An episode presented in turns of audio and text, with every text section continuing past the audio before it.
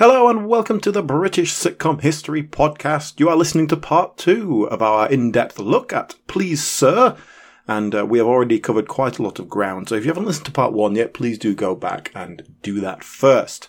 We are looking specifically at Series 2, Episode 13, Dress Circle, if you'd like to watch along. But we have already looked at a lot of the major characters and some of the actors even as well. We're going to go into a, lot more detail though, including the follow-on, the sequels, and what became of the kids of Fenn Street later on in life. So let's get back to class, starting now.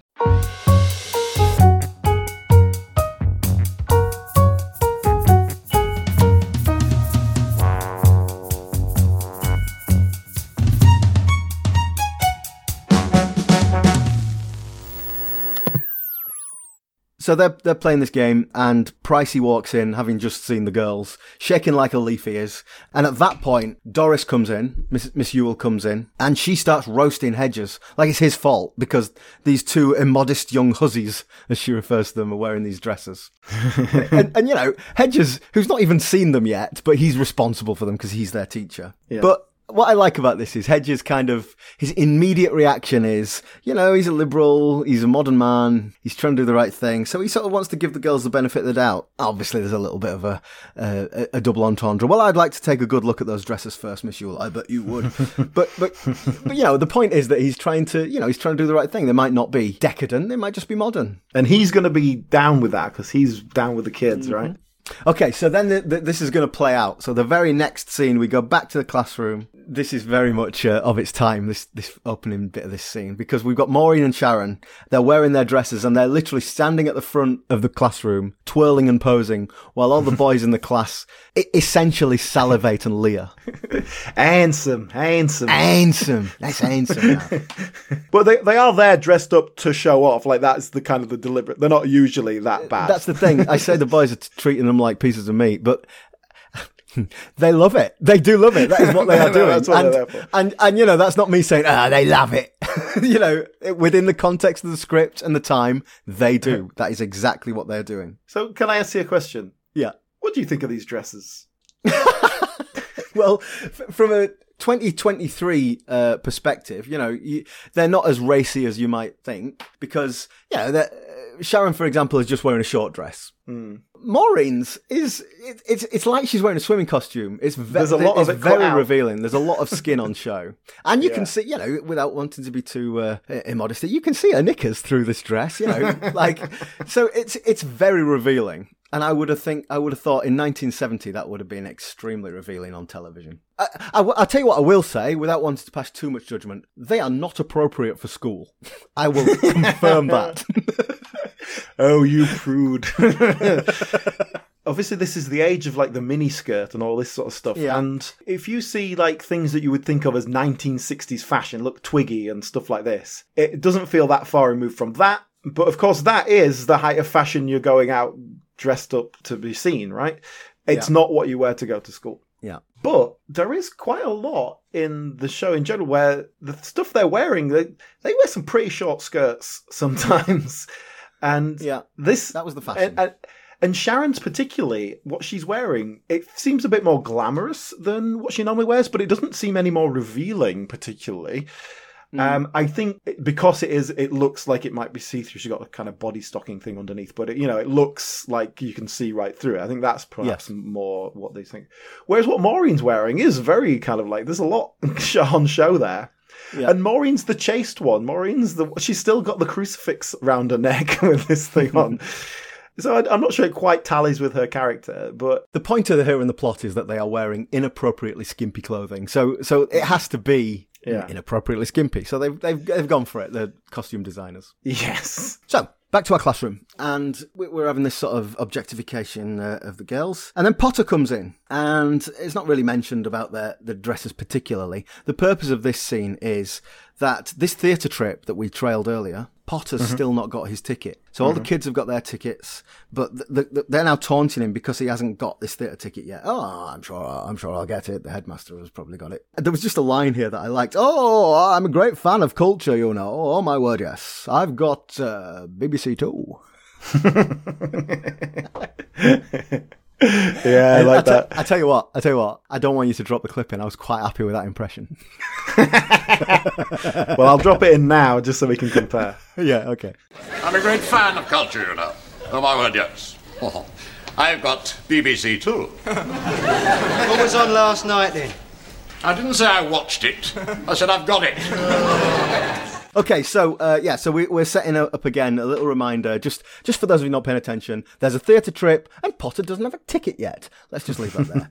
So Potter leaves, and now Hedges comes in. So remember the last time we saw Hedges was in the staff room, and he's challenged Miss Ewell and said, "No, I'm gonna I'm gonna take a good look at these dresses." Yeah. And so he makes them stand up, which, which you know is a little bit dodgy. Let's stand up in front of everyone and look at how sexual you are. Um, and and then he sort of makes his decision. He does a little bit of a oh uh, uh, uh, sort of thing and says, "Now, girls, I'm those dresses. I'm afraid I'm going to have to ask you to take them off." Hey, because everything's got to be a double entendre. But yeah, he makes them go home and change. So he he gave it a chance, but yes, look at that. That's not appropriate for school. We all agree. The the parting shot as Sharon leaves, she says, um, she said, "Well, you should look in the mirror when it comes to fashion sense." And this kind of sets up a little bit of self consciousness from Hedges that he looks scruffy, he looks fuddy duddy, he looks like a teacher, and he mm. likes to think he's down, he's cool and down with it. And so he he asks the boys, "Well, what, what do what do you think of how I look?" Craven, you're you're dapper. What do you think? I really like this. Craven comes literally, stands in front of him, looks him up and down, and just takes him to pieces. It's great. Shoes like gumbo, socks the wrong colour, baggy trousers, shirt like a tent, stains on your tie, not like a thimble, prehistoric collar, and a coat what makes you look like the hunchback of Notre Dame. This reminded me of an anecdote from David Barry's book, actually. Just uh, give, you, give yeah. another little mention to that. Uh, in that, they're talking about when they were doing first sort of dress rehearsals. David Barry goes and gets this leather jacket on. He becomes Frankie Abbott and all that. And then he comes down and sees um, John Alderton dressed up, and he was like, "Oh, John, that is perfect. That jacket is just such. That is such boring teacher, crappy jacket." Like, I haven't been to costume yet. Well, yeah, what, what I found interesting about this scene was that Hedges is genuinely put out by this. He he's you know he's like, oh, do you know what? They're right. I am scruffy, and uh, and I'm going to sort it out. Because he's a young man. Like I say, he's in his early 20s, and he doesn't want to be an old man. And he's, you know, he is the oldest in that room, but he doesn't want, he wants to, he wants, he's got an ego. He wants to be seen as uh, a dynamic young man, not some old fuddy duddy like Smithy. Yes. And later on in the series, we see a bit more of his personal life. He gets a, a girlfriend who later becomes his wife. And again, it's one of those things where you forget how young he's supposed to be. Yeah, Because, yeah. first of all, the characters, the, the actor is older. But also, because they're doing stuff like getting married and like planning for kids and all that. And that's, for, in my head, is something you do when you're in your 30s, not when you're 23. Yeah, sure. right? Yeah, different Like, times. yeah. is that is just a generational difference, I think. But yeah, what I, what I found interesting, what comes straight after this, is our is a little scene just before the ad break. We're in the corridor. There's a bit of comic business between Doris and the headmaster. Yeah. and there's a, a blackboard, and it's just a little bit of business. It doesn't really add much to anything. Mm, it's an odd one. And then Hedges comes out, and we have a little scene with him and Pricey, and all it does is reaffirm what we've just said and the fact that Hedges is like, "Yeah, I'm going to do something about this." You could cut that bit out completely and Yeah. just go into the next scene, and it would make I had this thought. Do you think that's a filler for time? That's what I was thinking. Yeah, is that we we're in rehearsal and actually we're running a minute short. Uh, we, Yeah, we need another page. I think it might be. I don't quite know how much that happened.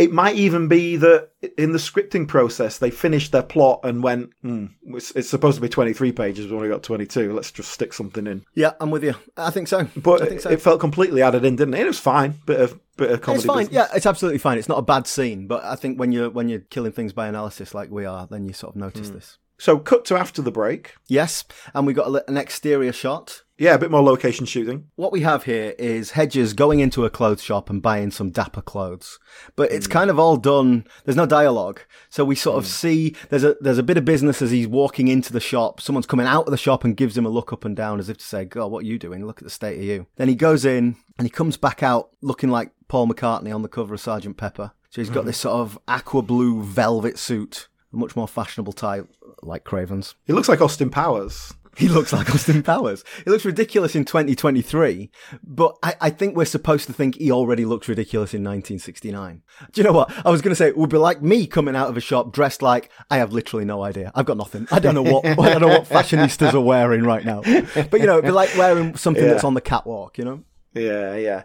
But I I think if you take Peter Craven, Malcolm McFee's character, for example, that kind of tight cut suit, nice crisp tie, great. and all that looks great. And it's, it's, kind of that plus. It's that, but in gaudy colours and, and particularly frilly Which is what Austin Powers is. Austin Powers is James Bond plus.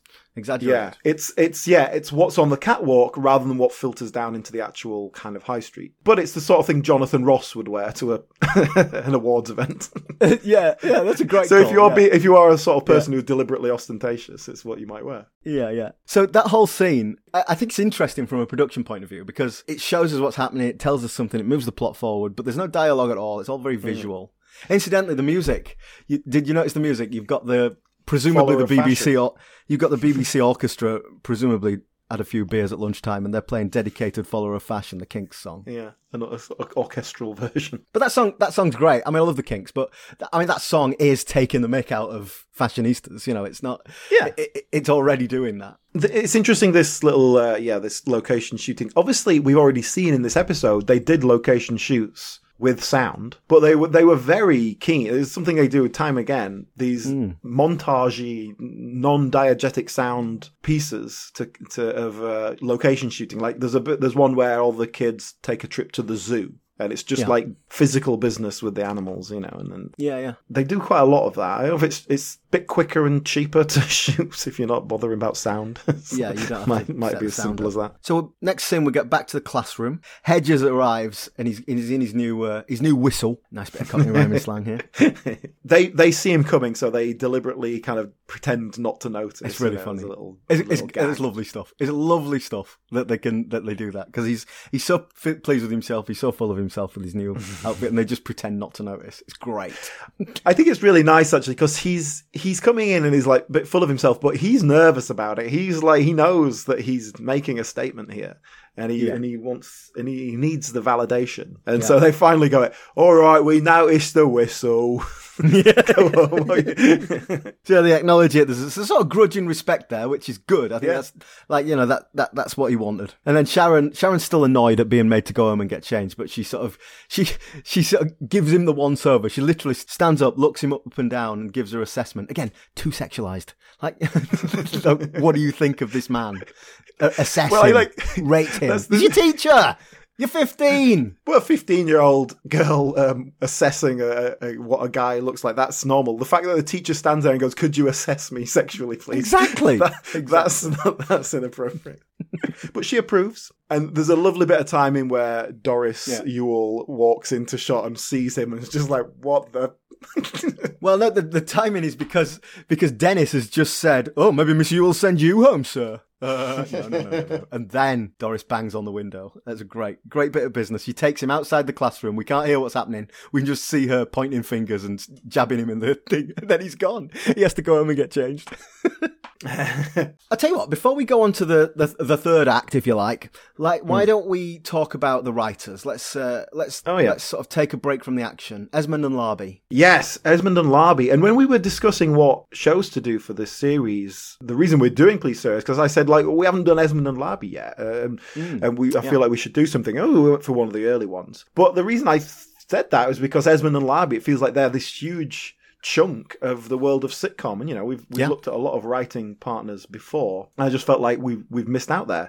And they are yeah. just very prolific writers. But actually coming to do the research and writing down a list of all the stuff they've done, I, I, guess I hadn't really quite put it into a, a, list format like that before. But well, what I found interesting about it was just the range of things. They yeah, have not yeah. got a type. they have, they're doing all sorts of stuff. So this was their first big success. They did something just before this called Room at the Bottom, uh, which hmm. Deryck mm. Guyler was in, and then they in the mid seventies they really hit their peak with The Good Life. I think that's probably their best yeah. remembered show. That's that's the one I. If you said Esmonde and Larbey, Good Life is the first thing that comes to mind. Yeah, yeah. But at the same time as that, they were writing Get Some In, Do you remember that one? No. So Get Some In is set in the set in like a national service barracks, an RAF Okay. kids doing national service. It's just the army game in the RAF. It's, Okay. it's very very similar. Is Deryck Guyler the uh, sergeant major by any chance? no, it's not. Oh, okay. Uh, that's it's most notable because it's where Robert Lindsay got his start. Ah, he was okay. kind of the, the the one of the main characters in that, and then he went on to do Citizen Smith straight after. The major difference they have between that and the army game is that the, the guys they've got to play the characters are like 18, 19 instead of 40. Ah, I see. uh, which is you know it's pretty good. and then after that, Ever Decreasing Circles was Yep. uh, a, a- quite a big hit with Richard Briers again. Brushstrokes with Karl Howman. Strokes with Jacko. Yeah, Karl Howman had. In the last series of Get Some In, Robert Lindsay left to go and do Citizen Smith. So Karl Howman came in and replaced him as the same Oh, that's character. interesting. Uh, they just did an actor swap. So one of the later things they did was Mulberry with Karl Howman. I don't know if you're aware of I don't know that. Tell me about that. Karl Howman plays this character who comes in and is a like a manservant to this ornery old woman, Yeah. and they develop a sort of unlikely friendship. But the twist of it is that he is the son of Death, and he is like training Okay. up to be a Death. And so he's come to kind of grim reap this woman, but then they he kind of likes her too much. He's it a bit off. too soft-hearted for it. But he's also got a kind of like charming Cockney manner about him. Is a cheeky, is he cheeky Cockney uh, geezer? Yeah, does he? Uh, cheeky Cockney is he a bit of a ladies' man? Death. I don't know there's much ladies' man element to it. Yeah, I'm not sure about that. I've only watched a little bit of it. That sounds interesting, actually. Honestly, I watched a bit of it and I was like, I want to watch more of this. And Karl Howman Yeah. comes across really nicely in it. He's very charming. He is charming. I like Karl Howman. So Esmonde and Larbey, just to come back to that, um, they met at school. They they like they were friends as, from a young age. They were grammar Wow, school okay. boys in South London in Clapham. Grew up together and then started writing together when they the, the classic thing of you know working a day job, writing sketches and sending them into BBC radio shows, and eventually getting enough traction to get a proper wage. Yes. did a radio sitcom just before the first TV one in the six, mid 60s and just worked and worked their way up. And then Bob Larbey on his own, uh, or not with John Esmonde at least, wrote uh, A Fine Romance and As Time Goes By, the two Judy, Dench, Dench, sitcoms. He also wrote On the Up with Dennis Waterman in it. And Yeah. My Good Friend with George Cole. I don't know if you're. Um, Oh, remember that, rings a quiet bell. Yes. Yeah. Yes. So Bob Larbey wrote did more than John Esmonde. Uh, Esmonde seemed to just write with him, and I got the impression like John Esmonde is the sort of quiet, reserved one. Bob Larbey's the one who'll come out and do an interview or go, go out drinking after the recording and that sort of thing. Yeah. Uh, Like, did they stay friends, or was it a classic fallout? Like, where are we with this? As far as I know, they they like I said they've been known each other since they were kids, writing together for at least thirty years uh, in terms of at the top of the like actual like work that's getting out, and probably ten years before that as well. John Esmonde retired and went to live in Spain or some such place. And Bob Larbey carried on working a bit later, but you know he retired when he was sixty-five. It's not like it was you know unusually young or anything. Yeah, I don't think there's any bad blood there or anything. I think it's all fine. Uh, they just aged out, I guess. They Yeah. the sort of the credits stop in the sort of mid nineties. And a bit a bit of theatre work in there as well, a few plays, but mostly they're sort of TV writers. But what what I find interesting about this is watching the first series of Please Sir, hmm. which interestingly was a forty five minute format. The episodes are forty or TV forty five hmm. minutes, so it's like forty two minutes with an ad break. Sure. What I found interesting about that first series is I didn't find it very funny, hmm. and not in a kind of oh, that look, I just see what this gag is and I don't find it funny. It didn't feel like it was particularly trying to be funny. It's very light touch. Yes. And when I think about it, if you think of something like The Good Life, I think that has that as well. If you to to use a contemporary say on the buses, that feels a lot more gags and Yeah. silly situations, slapstick. I think Esmonde and Larbey are a little bit more character driven and it's mm-hmm. fairly light touch comedy. By the, the episode we're watching here, it's the end of series two. I still don't get that many big laughs out of it No, I know what you're saying. they've really found their feet by at this point. In the first series, it feels like they're still working that out. Does this go back to what you were saying about the Potter character being out of place? Because Yeah. Potter's character is that, that sort of bigger cartoon, would fit in on the buses type of Yes. that that's how it's written. Maybe that's that's not what they're writing. Yeah, I think that might be it. And perhaps they're trying to write that and it's not quite working. But then some of the other things, like I say, if you look at their output, they're very prolific. And there's lots of Hmm. things that I haven't mentioned here that did one series, two series, and have kind of been forgotten about. Yeah. There's a wide range of not just situations, but also tone. And there are some, Yeah. there are some things that I've just watched a few bits and pieces of that are a lot more comedic. And frankly, I don't think they work that well. Right. They, those are the forgotten ones. Shall we return to our episode? We've got a, couple of scenes to go. So, if you remember, Hedges had been sent home because he was dressed as a 60s dandy. And now we skip forward to the evening. So, we start in the staff room and we got Price and Smithy sort of getting dressed for the theatre. They're in their suits. And, uh, and then Potter arrives. Potter arrives dressed in full white tie and he's got Yeah. his military medals on. You know, he looks like he's, he literally looks like he's going to a reception at Buckingham Palace. His wife spent three hours starching his dicky. That's a good line. Poor old Potter still hasn't got his ticket. It's now becoming sad. Like, this, this is going to play itself out in a minute, but it's at this point where I'm like, oh, this poor guy. Look, he's got dressed up. I'm really genuinely feeling sorry for him now. So now the head and Doris and Hedges arrive. So we've got all the staff here. And this is brutal. Potter's asking, where's my ticket? And the head says, well, we haven't got you one. And Doris says, Potter, you were never invited. Oh my God, just it's an absolute knife through his heart. That character, the Potter character, he's a pompous, kind of arrogant character. So we're supposed to be laughing at him being. But I'm not. I feel ever. I feel sorry for him. He's been he's been humiliated in front of all of the people he works with. It's it's terrible. But they all hate him, so it doesn't because he's a dickhead. well, there's an interesting dynamic that happens now because Hedges, who is uh, aggrieved at Doris for having sent him home, leans in to Potter and he says, "Oh, there's loyalty for you, Potter," and he's stirring it up. You know, he's really he's really trying to wind Potter up. So anyway, everyone else leaves and we're left with just Hedges and Potter, and they decide to have a drink. Uh, Pricey's got some hydrochloric acid in the labs. Oh no, no drugs. it's a very good late 60s reference.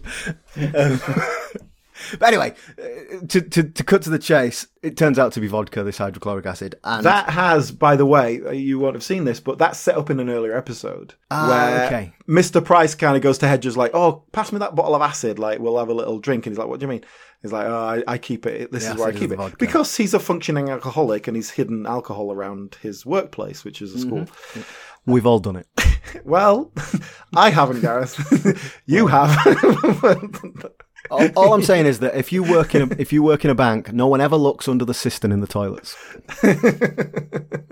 God's sake. So anyway, look, cut to the chase. What we've got here is Potter and Hedges getting drunk together. And this is quite nice because, you know, they've been set up as antag- antagonists from the very first episode. And they, they're genuinely bonding here. There is a, there's a bit of bad drunk acting from Deryck Guyler, but, you know, everyone does bad drunk acting. I can't really hold that against him. Yeah, they they have these occasional moments of bonding between them, um, and it always kind of comes Yeah. to nothing because we need them to be antagonistic again the next episode or whatever it is. But Yeah. but yeah, it's like you were saying earlier. Potter is sort of set up as an antagonist and never quite reaches it because he doesn't have any real authority. He's just an annoyance. He's just a burr in the saddle. Yeah. of whoever's needs to get something done. I, I'm sorry, I'm going to have to stop you. That's a beautiful phrase. A burr in the saddle. I, I mean, I, I, it's great. I like it. I'm not criticizing. Where have you got, where's that come from? I don't know. I must have been watching a western or something. So yes, they get drunk together. because you have to be drunk to express your emotions if you're a man that's that's a scientific fact so so we have to get them drunk together and then we sort of set up that they're going to go to the, sh- the theater anyway So we cut now to the foyer of the theatre. We cut to the foyer of a theater which is a whole big set to create and fill with a lot of extras for the for This the sake big- of this A big yeah. production for essentially a, one visual punchline. No, Yeah. two visual punchlines. We have two punchlines here. So what we get is there's a little gag about Smithy saying, "Oh, things have changed since my day," and it's because he's been in the ladies' toilets. Very funny, very funny. Um, the the head buys a box of chocolates for Doris from a tout. and their display chocolates It's and she scam. breaks her tooth. All very weird. Like, just a throwaway gag. There's a line there that doesn't land where he says, "Oh well, you know, you bought me supper," basically. So he's like, she's she's taken him out for dinner oh, before the Oh, see. show. Yeah, no, I didn't catch but it just that. doesn't land at all. There's a lot of stuff that doesn't land in here when you you watch it. and You go, "Oh, that was a gag," and it just the timing's slightly off, or just something. Yeah. And again, I think that's down to production quality of let's get it done rather than let's get it done well. So the first sort of visual punchline here, uh, 5C arrive, the class arrive, and they're all looking absolutely fabulous. We discover that Duffy's brother knows someone who runs a suit hire shop, and without really looking too much into how they've afforded to pay for all this, they all they all look great. They've got black tie, they've got dinner jackets. The girls have got sort of um, ball gowns on. They look, they genuinely look fabulous. It's great. A, a nice kind of punchline to the episode. But it's kind of a nothingy thing. They just walk in and walk past, and like, oh, Yeah. they've dressed appropriately for the theatre. Yeah, there's Okay. no, no no dialogue. They just in they go. so then, basically, the, the foyer empties. Everyone goes into the theatre, and we and we think the episode's finished. And then we get the the final punchline, which is Hedges arriving in uh, this ridiculous white tie attire that's way too small for him, and of course he's wearing Potter's suit all, all the way up to his ankles. Now this is John Alderton's turn to do some bad drunk acting now. Yeah. And and the final punchline is Potter arrives in the dandy Paul McCartney Sergeant Pepper suit that Hedges Yeah. was wearing earlier. Much hilarity ensues. Well, not that much. Um, it's it's not a damp squib ending, but it's not a big finish either. And I've noticed that quite a lot in this show, watching all the episodes. Just how often something would happen, and it's kind of like, oh well, this is the inciting incident. Some, and it's we're just about this is setting something up, and then the theme tune kicks in. It's like, oh, that's the end of the show. It- it- There's a lot of like half half baked ideas that never quite come through to fruition. I, or we, we do something with the character and then it's like, okay, like what are the consequences of this going to be? And then it's the, the show ends. Uh, there's a lot of that. And I, it's, oh, that's down to the writing, obviously. And I just feel like structurally, a lot of the writing doesn't work that well. It's not terrible, but there's just bits and pieces that aren't working. And I, I find less and less of that as we go along. And bits of Watch of the Fenn Street Gang, I feel, have less of that. And I think it might be as simple as Esmonde and Larbey getting better at writing in, uh, for a 25 minute format. Like you said, this was their first big thing, wasn't it? Yeah, they, you know, they were more sketch writers, as everyone was back then. Yeah. It could be as simple as that. It might be that they're just getting to know the characters a bit better. We'll talk a little bit about what came afterwards, but ha- like in the Fenn Street Gang, you have six characters, not 13. So it's just Yeah. straight away more straightforward. It, it occurs to me as we finish our episode, I'm just thinking back to our discussion, and we, we didn't really talk about John Alderton. We sort of, you know, Yeah. we talked about Hedges, but tell, me- tell me more about John Alderton, because he is the, he's the star of the show. He's the number one on the cast list. Well, let me ask you this actually. What you look at John Alderton, what what do you know him from? Do you know what? This is a, shocking thing to say, but the, the, the thing that I think of when John Alderton is he's married to Pauline Collins, who was in Shirley Valentine. yes, yes. That's like literally the first thing I think about him. And I don't really know him. I, I consider, I think of him as a, a, a dramatic actor rather than a comedic actor. Yes. But like, I can't tell you, oh, he was in such and such a, you know, like Robbie Coltrane was in Cracker. Like, I haven't got a John Right, yeah, Alderton role that I associate him with. I that uh, the reason I asked that is because I think I was the same. I kind of knew his face and I knew the name, and I just couldn't quite place it anywhere. This was what made his name, and obviously, and it was comedy. But he, it wasn't like he was a comedy actor or wasn't setting out to be. You know, he trained at RADA and he did all the legit stuff. He he did do some other sitcoms. He did shows with Pauline Collins. Uh, you know, they did quite a few things ju- as a couple, including sitcoms. Uh, no, honestly, was one of them. Just after this in the seventies. 1972, he did a sitcom called My Wife Next Door. Okay. It sounds like a very, a very 1970s modern domestic arrangement. Well, it's um, it's with Hannah Gordon, Yeah. and their the opening episode is they're divorcing, and so they've been Yeah. living apart for two years, so they can divorce. And so he decides to get away from it all. Now it's all done. Move to the country, and he moves in, and then oh look, there's someone moving in next door, and it turns out to be her. So they're Brilliant. freshly divorced, and they're living next That's a great setup. Hilarity ensues. But that I think what he's really remembered for as a dramatic actor, which came straight after this, was Upstairs Downstairs, Ah, okay. where he was the show he was the chauffeur. See, I remember when I was a kid upstairs, downstairs being, I never watched it, but I remember it being on, being huge, culturally massive. Everyone was talking about it type of thing. But I was, I think I was too young to, to watch it, you know. And I, I, when I was looking at, if you look at John Alderton's career, it was very big in the late 60s and in the 70s. And then he doesn't exactly disappear, but he's definitely kind of stopped working a lot earlier than one would normally do so, mm. if, if you know what I mean. Um, he's obviously doing theatre and stuff like He was the voice of Fireman Sam. Did you know that? I did not know that. so, you know, it is work. But it does feel like he made a deliberate and conscious choice to step away rather than the work wasn't there. I don't know if I'm reading that correctly. Mm. Uh, I don't know why that is particularly, but the work definitely slowed down. He was a big star in the 70s.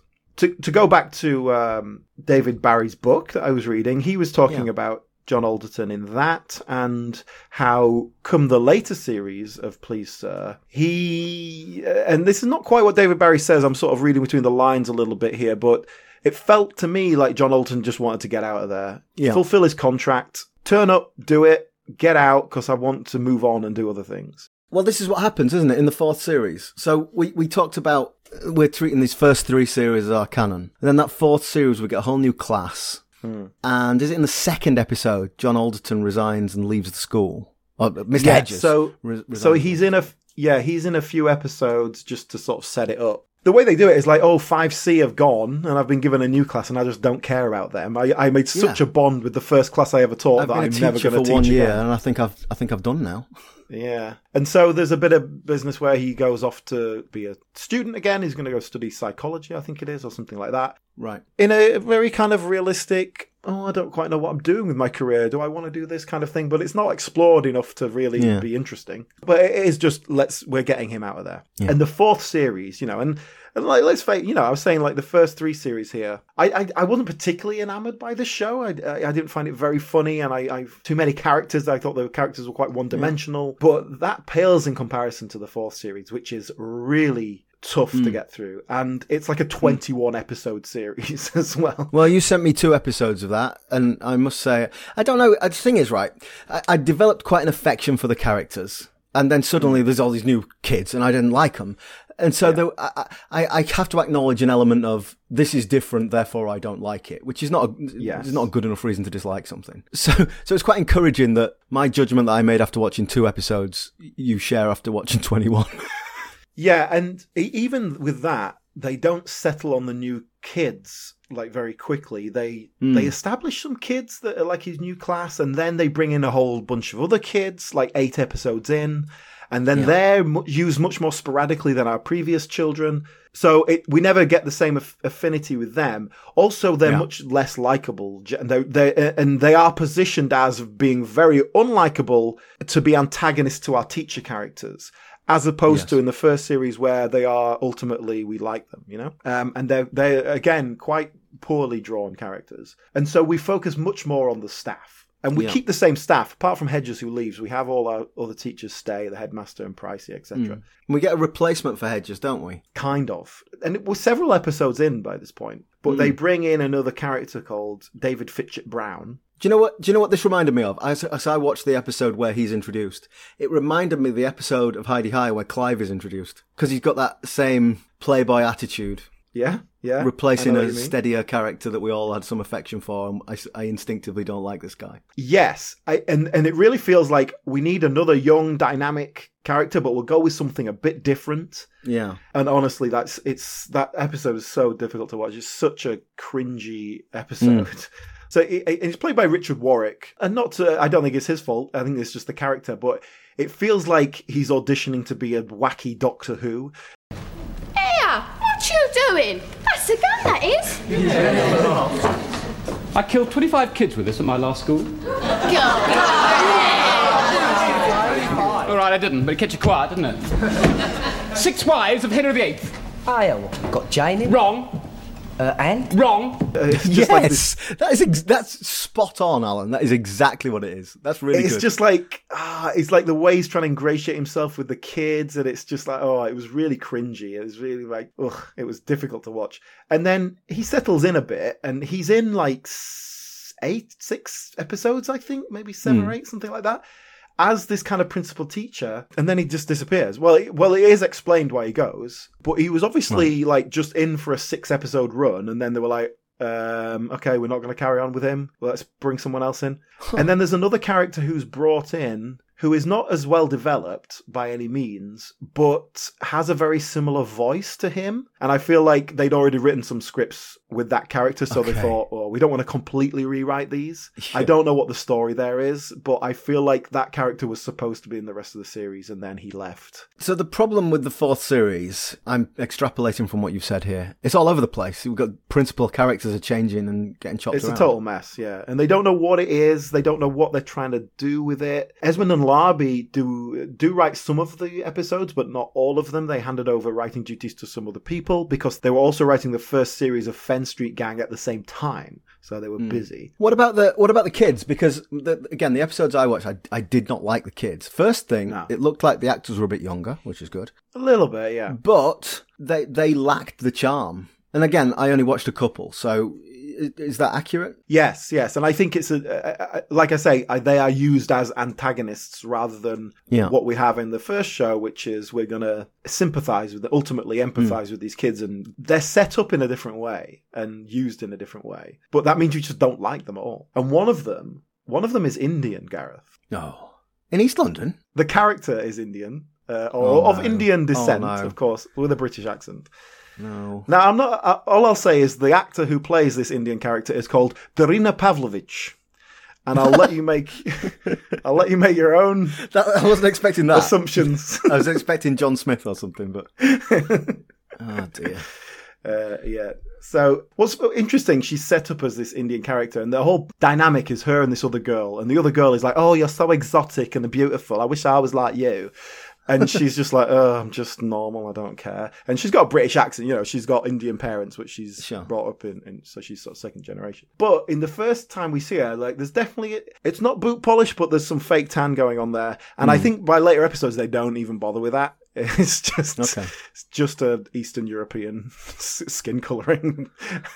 so uh, Right. yeah, Okay. Near its enough. time, but there you go. So okay, so we, we don't like series four of Please Sir, which we are saying is not part of our uh, our canon. What about Fenn Street Gang? So Fenn Street Gang is the other species. That's where the the kids from Five C have left school, grown up, and got on with their lives. I've watched one episode of this. You watched them all. So tell me a bit about Fenn Street Gang. We establish the six characters now. First of all, first thing to note: two of the actors have changed. Yes, yes, thank you. I did notice this quite clearly. So Penny Spencer, who plays Sharon, decided to leave, and she's not in the film spin-off either, uh, which was made immediately after the s- series. So After series three. between series three and the Fenn Street Gang starting, yeah. Okay. So she left then, and again, I, I saw Penny Spencer talking uh, recently uh, about this, and she didn't give a very straight answer, but the general idea was she'd had enough of it. She wanted to move on, and I think there was some element of her wanting to go off and start a family and that sort of thing. Plus, she'd got she'd got a little bit of other work, so maybe Yeah. she was just thinking, okay, time to move on. And that other work didn't really develop into anything, but that's what it Okay. is.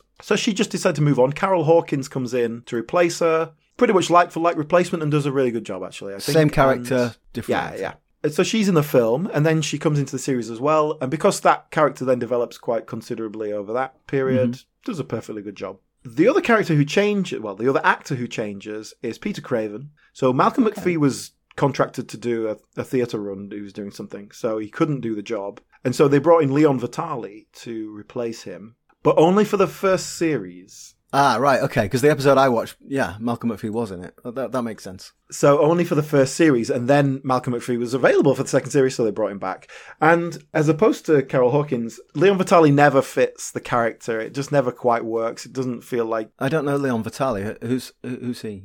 he's not a big, really well-known actor or anything. Actually, it, just interesting little side note about him. He's most famous because he went, he worked for Stanley Kubrick and kind of basically became Stanley Kubrick's personal assistant. Oh, okay. You know, Stanley Kubrick famously a man who did not like other people particularly, and but Sure. this for some reason they connected, and so it was like he, he was became his his little personal assistant. Uh, But here's an interesting thing, and this is what I've learned from reading David Barry's book again. Uh, when they started the Fenn Street Gang series, they they were going to do 21 episodes, and they contracted the actors for 16 episodes. So they knew straight up they weren't gonna they weren't going, we have our six characters and we're gonna use them all in every episode. They were ah. gonna have episodes where some actors weren't in it, some characters weren't in it. Which I think is really interesting, given that the previous series has what 12, 13 13 characters. regular characters and they're in every episode. And, you know, maybe there's a financial reason behind that.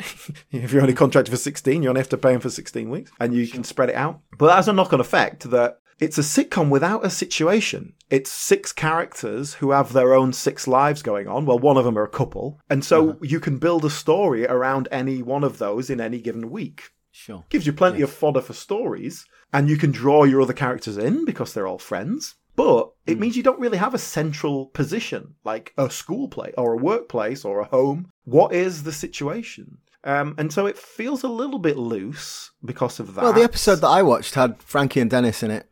Basically, they went to a strip club. That's the that's the gist of it. But yeah, Eric Peter Cleall wasn't in that episode. I don't think Liz Gebhardt was in that episode. Uh, and then the other two were just you know briefly they sort of came and went. Yeah, that's how it works. And That's what, and there are episodes where they're all in it and they do a big group thing. It sounds more like a soap than a sitcom. You know, where you've got different houses and Yeah.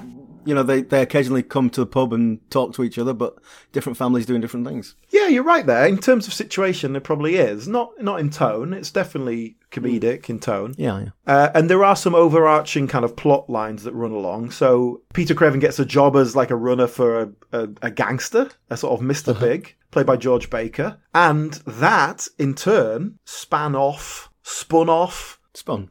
called called Bowler, uh, which was a sort of following that gangster character. Oh, fascinating. Spin off of a spin off. Is that it, it, that must have happened before? But I can't think of another example of a spin off of a spin off. It definitely happens, yeah, yeah. It's uh, perhaps not often, but yeah, certainly it's happened. And that, they just did one series of that as a spin-off, and it never quite caught on. So, uh, in terms of legacy, we've we've talked about the two different spin-offs. Now, I, I'm also conscious that we haven't really talked about the actors of the six Okay. kids. You know, we talked about the fact they were too old, but uh, you can give me more detail here. But my perception here is that this was kind of the, you know, this is the top thing on their CV. Yes, I think that is correct. Peter Denyer is perhaps, you know, he was in Agony and Dear John as regular characters in that, Sure. but arguably they are less well remembered, but they were decent good shows at the time. We got Peter Cleall, he he, you know, did occasional work. He became an agent actually. He set up an agency with his wife, who was also an actor. Can I say the thing that Peter Cleall was in that you have to be exactly my age to know? He was in a, a Tunes advert.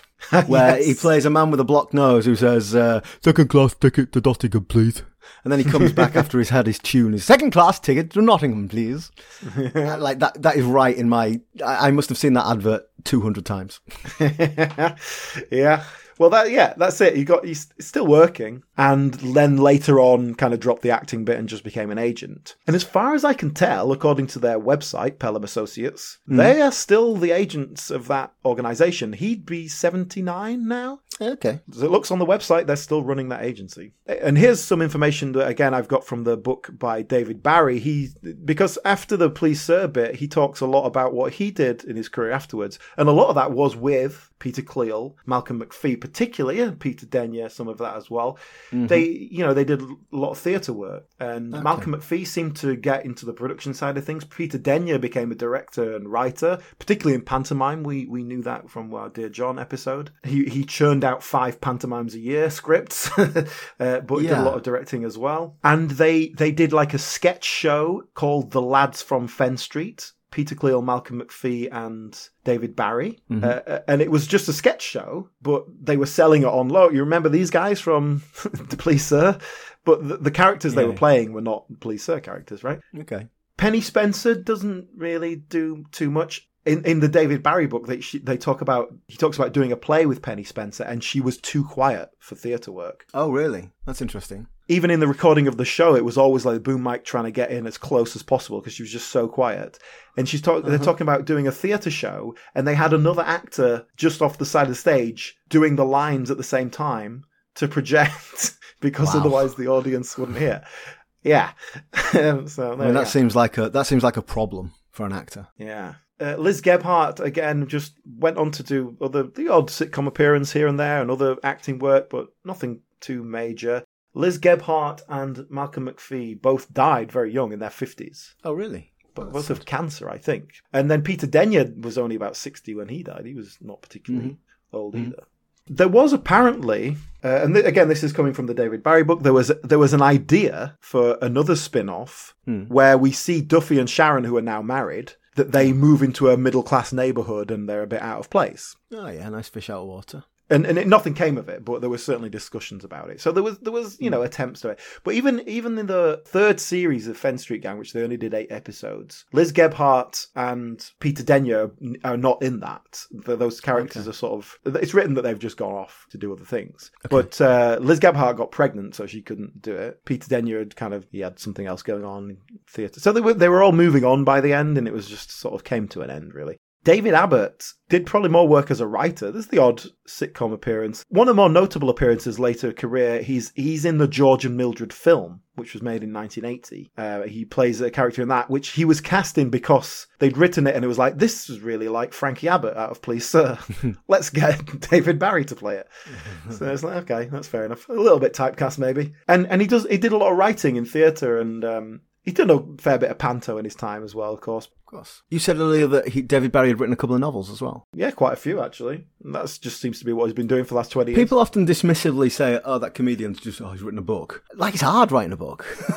I, I, I'm Yeah. full of admiration for people who write a book. You know, I'm not talking about ghostwriting. I'm talking about someone who's actually slaved away at the typewriter. It's not Yeah. easy that. Yeah, and then to find a pub- someone who'll publish it for you as well. Mm. Here's the interesting thing that was the real kind of legacy here from David Barry is that obviously many years later in 2016 he wrote a stage show, a lot sort of a fringe show called The Many Lives of Frankie Abbott. I like the sound of this. It came from the idea of like what was Frankie Abbott doing now? If Frankie Abbott's in his 70s, Yeah. he's in an old people's home Is he still making stuff up? and he's still doing it. And I, I haven't. That was a, a fringe show he did at Edinburgh Fringe and all that sort of stuff. It's him and one of the character who's the carer, who was played by Linda Regan uh, of Hi-de-Hi Uh, there's our link. fame. Yes. So that was like, who, by the way, also writes detective novels and is churning out novels. If you're interested in Linda Regan's I did not know that. uh, output. That is interesting. So, can I ask you, on, in a situation like that, obviously David Barry played the character on the television, but he doesn't own the character. Are you allowed to? Like, could could I do a one man show where I pretend to be Ted Bovis in a retirement home? If it's an original script, yes. There's no intellectual property there. Well, recently this has been a bit of an issue because you know those those companies who do like the Only Fools and Horses dinner thing show Yes. or Yes. um Fawlty Towers, kind of thing. They've been running for years, and it's we're using the characters, but it's not original plot. So Yeah. you know, as long as you're not using So they're writing you're their own script. Yes, and but recently there was a there was definitely some kind of court case, and they lost that. Um, I'm not quite sure of all the details. I, th- I think that the only detail I can remember is that John Cleese's got another divorce to pay for. Perhaps. that sort of show, if you're paying a big chunk of the money out to someone else, you, you, you're not going to be able to run it. It's just not affordable. So I'm not sure exactly legally speaking, but certainly he went and did this Frankie Abbott show. Obviously, I haven't seen the show because it was a, a live show. I wasn't aware of it at the time. But they've done a few filmed bits, just kind of promo material. There's David Barry there, and he's 75 years old, hmm. but he just clicks into this Frankie Abbott character, and it's exactly how it was. And it's, it's fascinating That's to lovely. watch, actually. And he's just, he goes straight into it. I'm waiting for a bus, and I. think it's time for you to go home, don't No, you? I'm, I'm off to Edinburgh, ain't I? To do my show, to talk about my adventures. Yes, Frankie, of course you are, but perhaps you should do that after lunch. After lunch? Yes, at the home. and he's written it as well. So obviously, it's, it's done from a place of love. It's done, it's done from a, a- obviously an affectionate place. As far as I know, he's not he's not touring that anymore. You know, the guy's eighty. But I met him the other day, and he's in fine fettle. You know, he's in he seemed seemed perfectly perky shape. So uh, sure he could if he wanted to. Can I make another couple of notes? Just a couple of little things that I got from the David Barry book. Yeah, go on. A couple of things that really interested me. First of all, he'd done a bit of research and put up some numbers of viewing figures. And in their third series, they got seven and a half million viewers and were outperforming the likes of Steptoe and Son and Dad's Army uh, in the weekly ratings. You know, which is like not to be sniffed at. I just I, I thought that was really good. It gives you an indication just how big this show was because it's certainly not remembered in the same way as Dad's Army and Steptoe and Son. Yeah, yeah. And another little uh, uh, a little anecdote there from it was so we know when we did the opening credits and you've got all the kids there and they're doing things. In the third series, the opening credits is just like their names on a wall. It's like done as if it's graffiti, Okay. and that's because they've they worked out due to some sort of contract, sh- small print or whatever it was. The the opening credits they were they were paid separately for it. So every time it got used, they were paid again as a as a different thing. I see. As opposed to being under their normal contract. okay. And so the third series, they were right. We're not using it then because they demanded to be paid for it. That is interesting. That is interesting. Can I actually? You've just made me think of. Um, we talked about the opening credits. I want to talk about the end titles. This was a note I made. So the end titles are. It's basically. It starts with a still, like a class photo, a school photograph with them in front of a brick wall, and then we get close-ups of each individual with their, na- you know, the actor's hmm. name. Can you remember when you were at school and you had a photo taken? Yeah. Did you have a class photo with every teacher in the school and the school caretaker alongside? yes, and we were arranged. All the pupils were arranged uh, in how in how often we talked. on s- yeah, yeah, that's right. That's right. let me let me just wrap up a couple more things from the David Barry book, which again, just to, just to repeat Yeah. what we said at the in the first half of this show. David Barry wrote a sort of professional memoir called Please Sir, The Official History. David Barry played Frankie Abbott. And it's just a really interesting look at that kind of era uh, and what it was like to be a, you know, someone who'd risen to fame pretty quickly and then had to kind of get on with a career. Uh, but then looks at the Please Sir story particularly as well. And, and, and David Barry, interestingly, he started his writing career with an episode of Fenn Street Gang. He came up with an idea for the character of Frankie Abbott, like, well, like, let's explore this. And they went, okay, write as a synopsis, and he did it, and, the, and then he wrote the episode, and that sort of started his career. And so, and so the other thing that he talks about in the book, which I find really interesting, because it's the sort of thing people don't talk about, is the money and the sort of the behind the scenes kind of thing of like how all that works. Mm-hmm. But from a historian point of view, I find it really fascinating. And he was saying in 1983, Please Sir was repeated, Yeah. uh, which you know didn't get a lot of repeats. ITV didn't do so much repeats, and they, as the actors, got paid 300 pounds per episode Oh, in 1983 money, Oh, great. which is a nice little chunk of change, isn't it? It is. I'm, I'm pleased to hear that. And then he was saying in the 90s they repeated it on like UK Gold or something and they got a lot less. Well, sure. but I guess that's just how the agreements work or however Well, that, the however that audience goes. size, isn't it? Yeah. But you make the point there about it being repeated on gold and you get a lot less. Like, if that's on a streaming service, you're not going to get paid anything like the same, are you? No. No. But that's why things aren't on iPlayer. Like, why not just shove everything on there and we can watch it whenever we want? Because they have to pay You have it. to pay. Yeah. Yeah. And it might not be a lot, but it's going to be enough that it matters. Well, do you know what? I think we have washed, rinsed, and wrung out, please, sir, pretty well. I think we've talked about we've talked about the cast and the characters and Hmm. the spin-offs, and I think we've covered it. So, what's your what's your summarising thoughts about please, sir, the first three series? Yeah, I mean, honestly, I didn't particularly care for it. We've we've talked fairly positively, I think. Yeah. but I I didn't find it very funny. Was first point, Hmm. uh, and like I said earlier, I don't think it's even trying to be that funny. Yeah. I find the characters to be quite one dimensional. Uh, structurally, it's not that strong either, and there's too many characters. I didn't think it was that good, and I don't really get why it was so popular at the time. And Perhaps it's just speaking to a particular demographic or something like that. I was interested that when I watched Fenn Street Gangs, that was kind of hit and miss as well. We've got different writers and different characters and situations and all that. But when it worked, it worked. And I feel like I can I'm seeing Esmonde and Larbey's writing developing, which is which was very hmm. interesting. So you just said I didn't care for it, and then listed several reasons why, and Hmm. none of those reasons I will disagree with. But I quite liked it. I, I quite enjoyed it on a superficial level. I enjoyed hanging around Yeah. with it.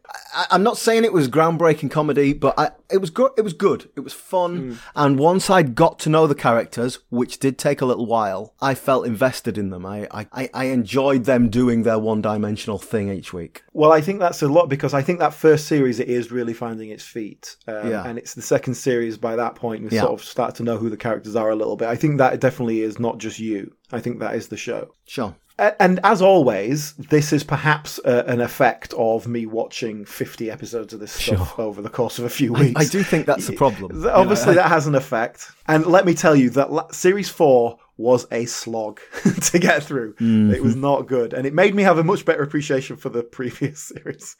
Yes. Gareth, there was, of course, a film spin off which we haven't really talked about. But that, is that because we always do a little uh, bonus Well, episode? we have a track film? record, don't we? I, I haven't, yeah, I haven't seen this film yet. I know it exists, so I guess at some point we will watch that with Sol and uh, and talk about that So in a we'll, future we'll- we'll come episode. to that. I will say, I think it's not a bad interpretation of screen to film. Um, that would be my just little sneak preview there. It's not it's not a bad. Well, I tell you what, we should. Speaking of future episodes, we should tell our listeners what we're doing next. We're going to do Game On. Game on! And we're hitting straight into my sweet spot of I actually remember watching this when I was a kid. Uh, yeah. which I'm sure It you do doesn't as well. very often. Yeah. Uh, yeah, so we're, we're, we're sneaking up into that territory. So yeah, something completely different. I'm looking forward to that. Well, I watched it as it went out, but not since. So I'm, yeah, I'm looking forward to that. That's gonna. Yeah, Things have changed, Gareth, in the 20, 25 years since. Okay, thanks to everyone for listening. If you would like to follow us on social media, please do. We're on Twitter and Instagram at BritComPod, or we're on Facebook. If you just search for British Sitcom History Podcast, you'll find our group. If you'd like to watch our episodes with video accompaniments and other sort of extra material videos, uh, go to the YouTube channel, search for British Sitcom History, you'll find it. Yeah, since the last series, Alan's been putting up lots of sitcom spotlight videos, which is just a, highlight reel. So, for example, we've got Fulton Mackay up there, we've got Miranda Hart. Mm. So, just quick sort of clip show of all their sitcom appearances. Yeah, which is interesting. Okay, thank you very much for listening. We'll be back next time. Goodbye. Bye!